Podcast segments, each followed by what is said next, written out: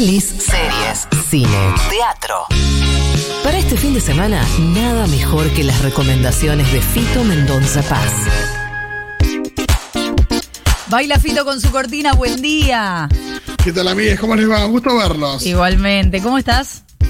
Bien, todo bien, tranquilo. Por suerte, con dos recomendaciones hoy. Muy bien, nos habías cantado la posta de los Oscars la semana pasada. ¿Qué tenés hoy para nosotros? Claro, justamente hicimos un recorrido por las películas de los Oscars durante los últimos meses, las nominadas a mejor película, las de documental, hablamos de Mi Maestro el Pulpo, Sí. hablamos de La Gente Topo, y hay una que se nos pasó y que ganó un Oscar importante. Ay, sí, me la recomendaron mucho y la quiero ver. Estoy hablando de Another Round, la película de Thomas Winterberg, película que ganó el Oscar a película extranjera. Thomas Winterberg, eh, conocido eh, allá por la época del Dogma 95, aquel movimiento cinematográfico de mediados de la década del 90, como bien dice el nombre. Él eh, entró con la película La Celebración, muy recordada. Después, bueno, hizo varias películas. Dear Wendy es una de ellas, La Cacería, con el actor Mads Mikkelsen, el actor que eh, se pone en la piel de Hannibal Lecter en la serie Hannibal, que ahora vuelve a trabajar con él en esta película que se llama Druk o Another Round, otra ronda vendría a ser, Ajá. y eh, que habla, en realidad no habla tanto de esto, pero eh, el título quiere decir eh, consumo ex- excesivo de alcohol, ¿no? Eso es Druk. Eh, la película habla de eso, que, como decía, pero la verdad que usa el alcohol para hablar de otras cosas. Cuenta la historia de un grupo de mm, profesores del secundario, que todos tienen más de 40 años, están todos bastante apagados en sus vidas, son una suerte de copia de lo que alguna vez fueron, o una versión más fea de lo que alguna vez fueron, tipos que ya están aburridos, que se consideran aburridos, que están desconectados con sus propias familias, eh, andan como zombies por la vida. Y en una cena, uno justo cumple 40, se juntan a cenar y empiezan a hablar de una teoría que tiene un psiquiatra, eh, creo que noruego, que dice que las personas nacen con una especie de faltante de consumo de alcohol y que para ser mejores deberían tener una- un determinado eh, grado de graduación de alcohol en sangre. Bien Em, jugado ahí. eh, sí, es muy interesante ese planteo.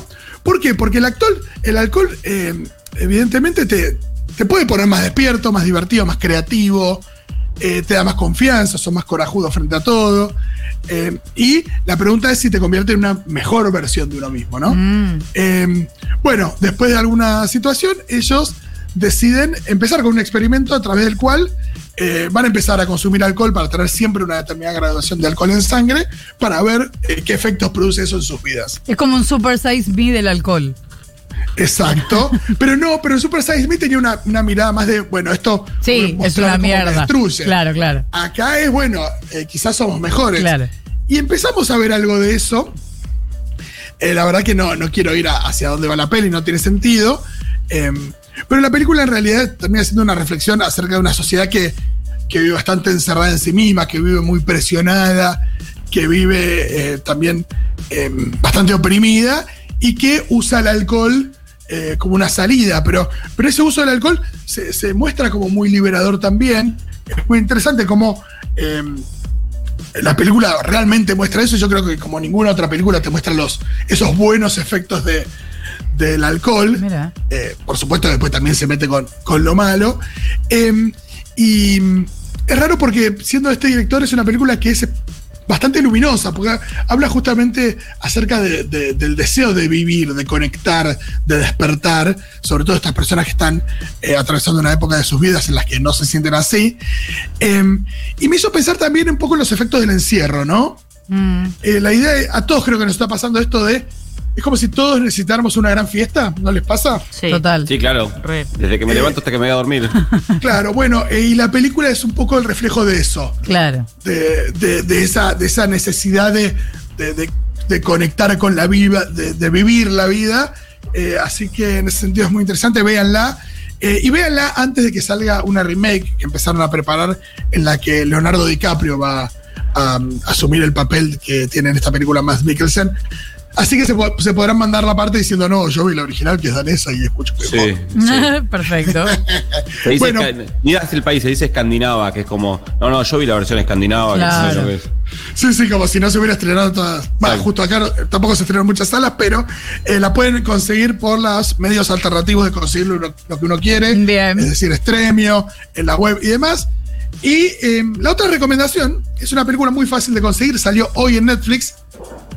Pero probablemente Netflix no se las ofrezca mucho porque ustedes son adultos que no ven cine de animación. Ajá. O sí, espero que sí. Eh, ustedes saben que yo tengo una militancia con respecto Sí. a la subestimación del cine de animación. Como considerado esto, los dibujitos son para chicos, me parece que es muy Una militancia en contra de la subestimación. Claro, por Ah. supuesto. Así que vayan a ver esta película que se llama La familia Mitchell contra las máquinas. La familia Mitchell contra las máquinas. Muy bien. Sí. Bien. Eh, hace un par de años hubo una revolución en el cine de animación que se dio de la película, de la mano de la película Spider-Man, un nuevo universo. Una película que es brillante desde muchísimos lugares. eh, también por el estilo de animación, que es realmente muy novedoso.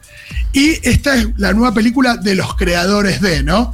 También están atrás estos eh, productores de la película de Lego y otras películas eh, muy creativas y divertidas. Esta película se iba a llamar Conectados, iba a salir en cine. Al final las cosas cambiaron. La vida. Eh, la pandemia la obligó a a hacer un acuerdo con Netflix.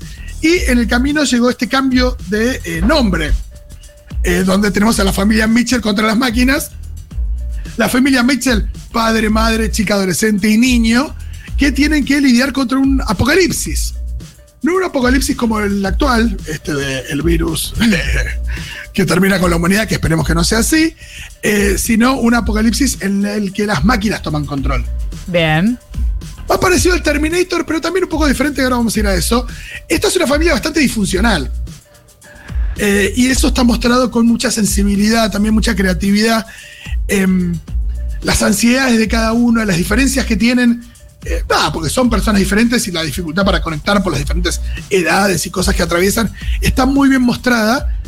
Em, pero bueno, tienen que unirse de alguna manera para lidiar contra un apocalipsis, em, que no es un apocalipsis tipo Terminator, sino que es un apocalipsis liderado por eh, básicamente una suerte de Siri o Alexa, Mirá.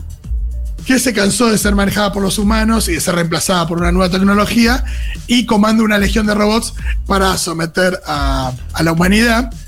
Y todo esto está presentado de una manera muy brillante y muy genial porque nos muestra también la relación de las personas con la tecnología. Claro. En un momento, esta, una sola cosita que voy a decir, este Siri dice, bueno, miren lo que pasa cuando apago el wifi del mundo.